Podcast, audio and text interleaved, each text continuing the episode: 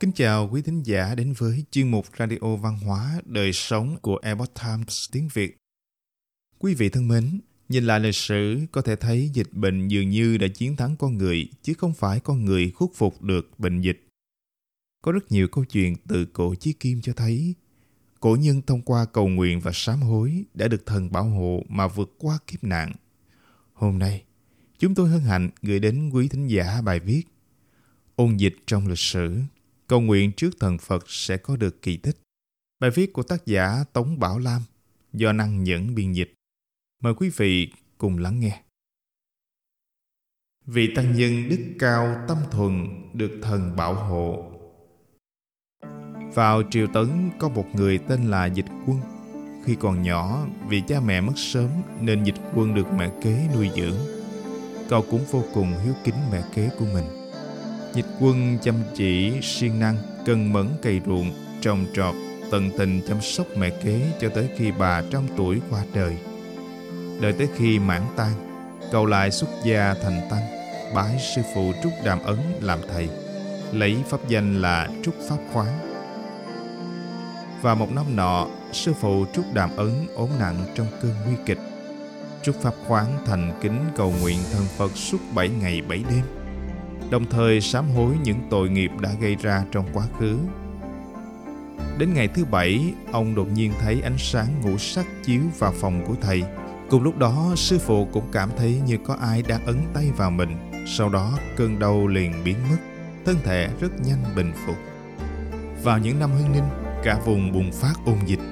Trúc Pháp khoáng với tâm thái thuần tịnh và đức hạnh cao thượng đã thành kính tùng niệm thường chú để giúp người nhiễm bệnh vượt qua những nguy nan.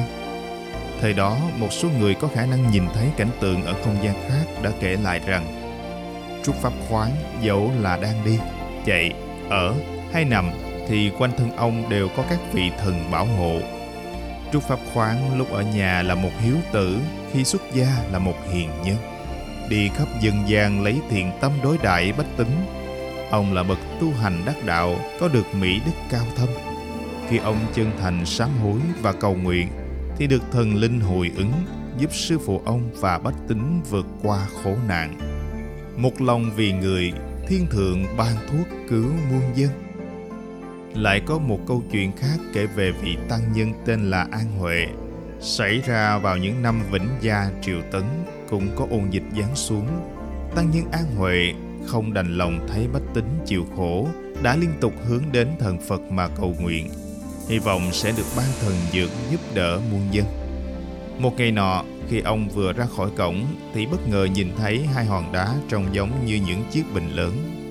Ông thấy kỳ lạ nên lập tức chạy đến xem và phát hiện bên trong có nước. Biết là thần dược, ông bèn tặng nước ấy cho những người bị nhiễm bệnh. Hễ ai uống vào thì hồi phục rất nhanh. Dân gian có câu, người đang làm, trời đang nhìn phải chăng các vị thần đã vì thiện tâm của An Huệ mà ban tặng nước thiên?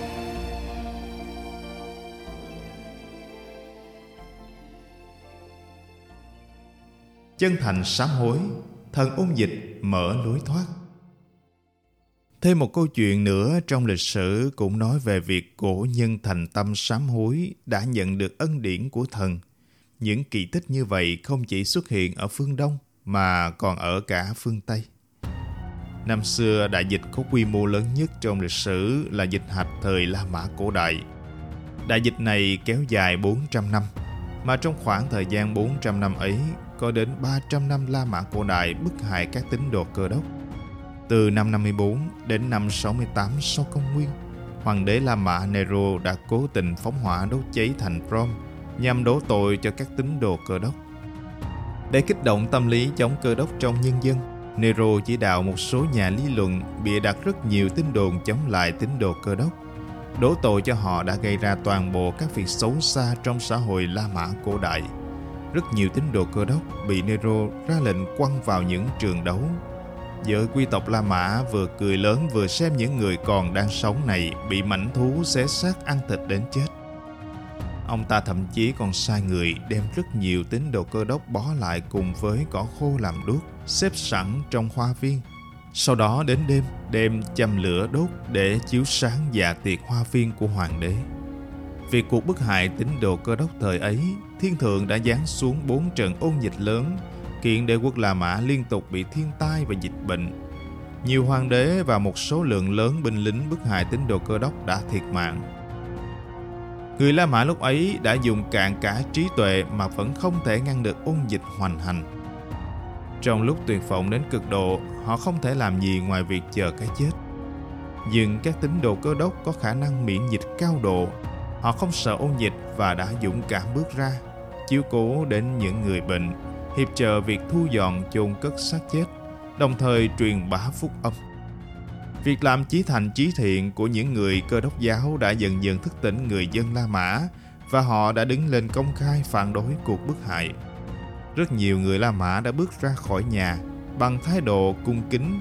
Họ mang xương cốt của thánh đồ Sebastian diễn hành quanh thành phố. Đồng thời hướng đến thần mà sám hối. Kỳ tích xuất hiện, đại ung dịch biến mất khỏi thành Rome. Câu chuyện đại ung dịch thành Rome để lại một khải thị quan trọng khi bách tính dũng cảm đối mặt với cường quyền để lên tiếng cho những tín đồ bị bức hại, kiên định đức tin, họ sẽ nhận được sự khoan dung từ thần Phật. Thiên thượng thu hồi lại lệnh trừng phạt, đại ôn dịch ở La Mã cũng lập tức kết thúc. Thần hồi ứng lời nguyện, thế nhưng thực hiện lời thề. Tương tự năm 1633, cái chết đen quét qua châu Âu, xâm nhập vào một ngôi làng của nước Đức. Cứ hai nhà lại có một người chết. Cái chết đen ở châu Âu thời đó khi lây nhiễm cũng có tính chọn lọc giống như đại dịch thời La Mã. Có người chỉ cần tiếp xúc ngắn với người bị nhiễm bệnh là đã tử vong, trong khi một số người gần gũi với người bệnh lại hoàn toàn không bị nhiễm. Sau đó dân làng đã cầu nguyện và phát lời thề rằng nếu Thượng Đế cứu giúp họ khỏi tai họa diệt vong, cứ sau 10 năm, họ sẽ tổ chức một lần vở kịch Giêsu chịu nạn để cảm tạ ân điển của Ngài. Kể từ đó, cái chết đen không bao giờ trở lại nữa. Để thực hiện lời thề của mình, dân làng đã tổ chức vở kịch Giêsu chịu nạn vào năm sau đó. Gần 400 năm qua, họ đã duy trì truyền thống này cho đến ngày hôm nay. Vào thời nhà Minh ở phương Đông có một câu chuyện kể rằng một người tên là Tấn Vân lúc ấy vẫn chưa có công danh gì. Một ngày vào Tết Nguyên Đán, Tấn Vân dậy sớm, vừa ra khỏi cửa đã gặp rất nhiều ma quỷ hình thù gớm ghiếc. Anh ta lớn tiếng quát hỏi nguyên do, lũ quỷ thưa. Chúng tôi là quỷ ôn dịch, cứ đầu năm lại đến nhân gian gieo rắc dịch bệnh, chỉ có vậy thôi. Tấn Vân nói, Có tới nhà ta không? Quỷ nói, Không Tấn Vân hỏi, Sao lại tránh nhà ta ra? Quỷ trả lời, Gia đình ngài ba đời tích đức, Gặp người hành ác thì ra tay ngăn cản, Gặp người hành thiện thì khen ngợi khích lệ, Còn cháu công danh lực lẫy, Chúng tôi nào dám tới Nói xong liền biến mất Năm đó dịch bệnh hoành hành khắp nơi duy chỉ có nhà Tấn Vân bình an vô sự. Đại dịch Covid-19 hiện đã lan rộng khắp toàn cầu và chưa có dấu hiệu suy giảm. Chúng gây bao tổn thất nặng nề cả về mặt vật chất lẫn tinh thần trong xã hội. Liệu các bài học giáo huấn như trên từ lịch sử có thể giúp con người thế gian hiểu ra được gì chăng? Chúng ta hãy cùng suy ngẫm các bạn nhé. Quý thính giả thân mến, Chuyên mục Radio Văn hóa Đời sống của Epoch Times tiếng Việt đến đây là hết. Để đọc các bài viết khác của chúng tôi, quý vị có thể truy cập vào trang web itviet.com.